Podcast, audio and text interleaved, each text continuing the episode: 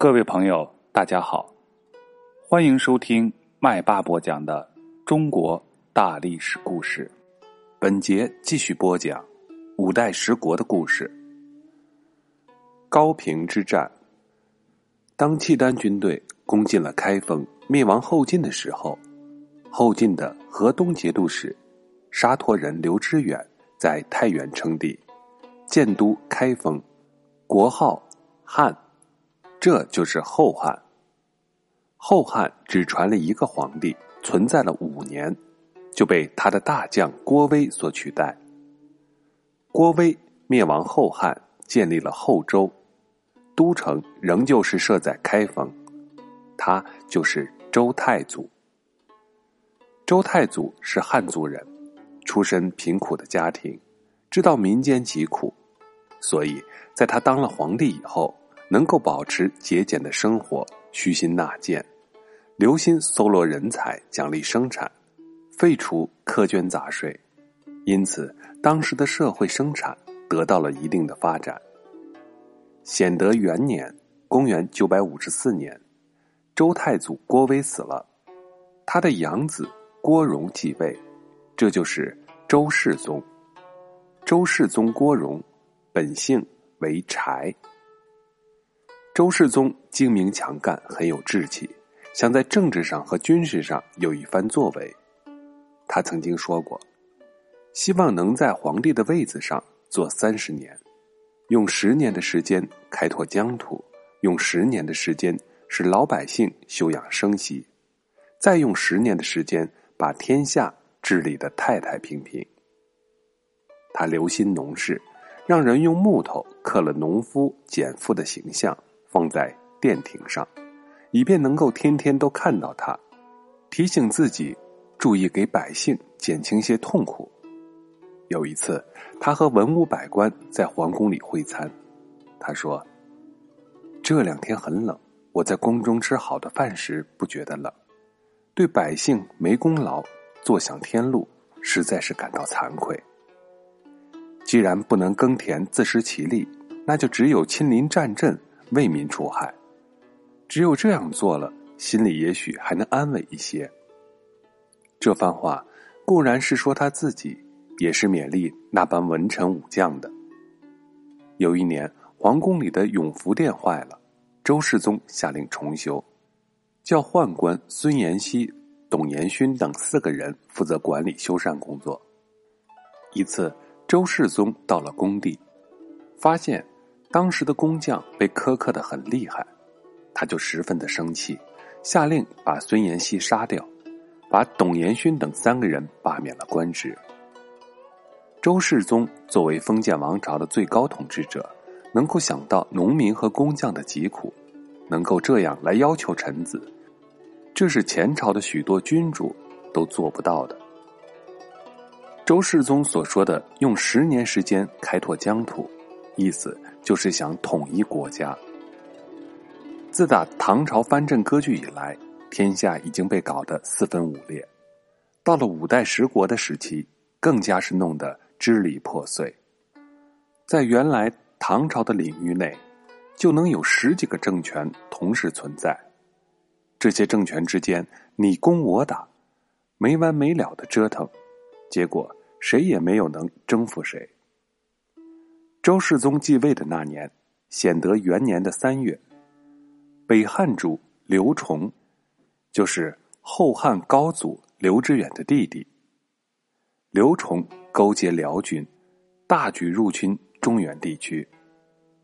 在公元七百四十七年，契丹国王耶律德光改国号为辽。北汉兵三万人，辽国骑兵一万多人，合力向潞州进攻。潞州在今天山西省长治市。这是一场决定周朝存亡的战争。周世宗决定亲自带领军队前去抵御。许多的臣子都来劝阻，说刘崇是不敢自己亲自带兵来攻打我们的，皇上也就不必亲征，派个大将领兵出战就可以了。宰相冯道更是极力劝阻。周世宗说。刘崇欺我年轻，又是刚刚继位，他想吞并天下，就一定会自己来，我不能不亲自去。又说，从前唐太宗定天下，都是亲临战阵，我怕什么？狡猾透顶、向来不肯轻易说话的冯道，居然是顶撞起来，说：“陛下未必学得到唐太宗啊。”周世宗说：“刘崇的军队是乌合之众，我去破他，就像用泰山去压鸡蛋。”冯道又说：“陛下。”能做得了泰山吗？冯道敢于这样顶撞，说这些挖苦的话，那是因为他认定周世宗这次出兵一定要失败的。原来，周世宗过去是由于办事谨慎，得到郭威的信任，替郭家管理家务，他从来就没有领兵打过仗，也没有表现出有什么出众的军事才能。所以冯道才会认为他不中用，打仗是必然失败。在这个节骨眼上，周世宗如果有软弱的表示，那么刚刚建立不久的后周肯定就要亡国。周世宗心里可是很有主意，他力排众议，坚持要亲自领兵前去。朝上另一位宰相王普则是劝他亲征。大臣们看皇上这么坚决，而且还有部分的官员支持，也就不再说什么。几天之后，周世宗率领大军从开封出发，昼夜兼程向北挺进。在路上，有个叫做赵朝的将领说：“北汉兵多势盛，咱们应该持重缓进。”他所说的“持重缓进”，其实就是畏缩不前。周世宗一听就火了，下令将赵朝关进了监牢。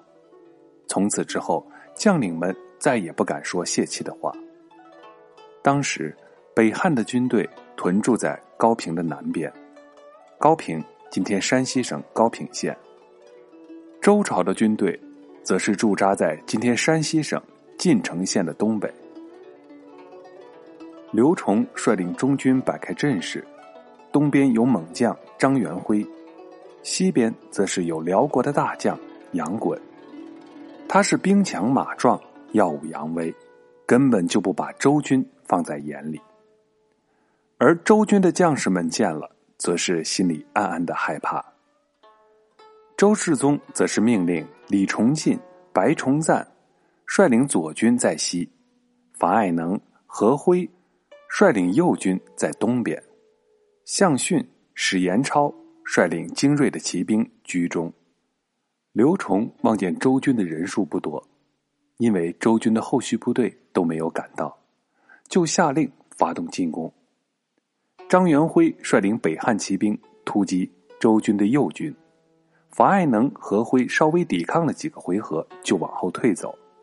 这一来，右军骑兵大乱，步兵则是向敌人投降。周世宗看见情况危急，自己率领一支骑兵冲到阵前，亲自督战。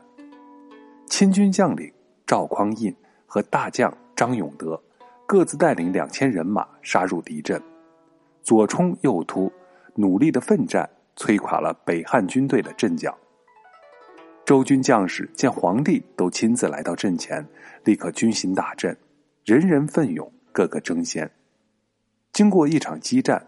把北汉军队打得大败，杀死了张远辉。杨衮害怕周军不敢前来援助，带领着辽军跑掉了。刘崇吃了个大败仗，只得带着残兵败将日夜奔驰，逃回太原去了。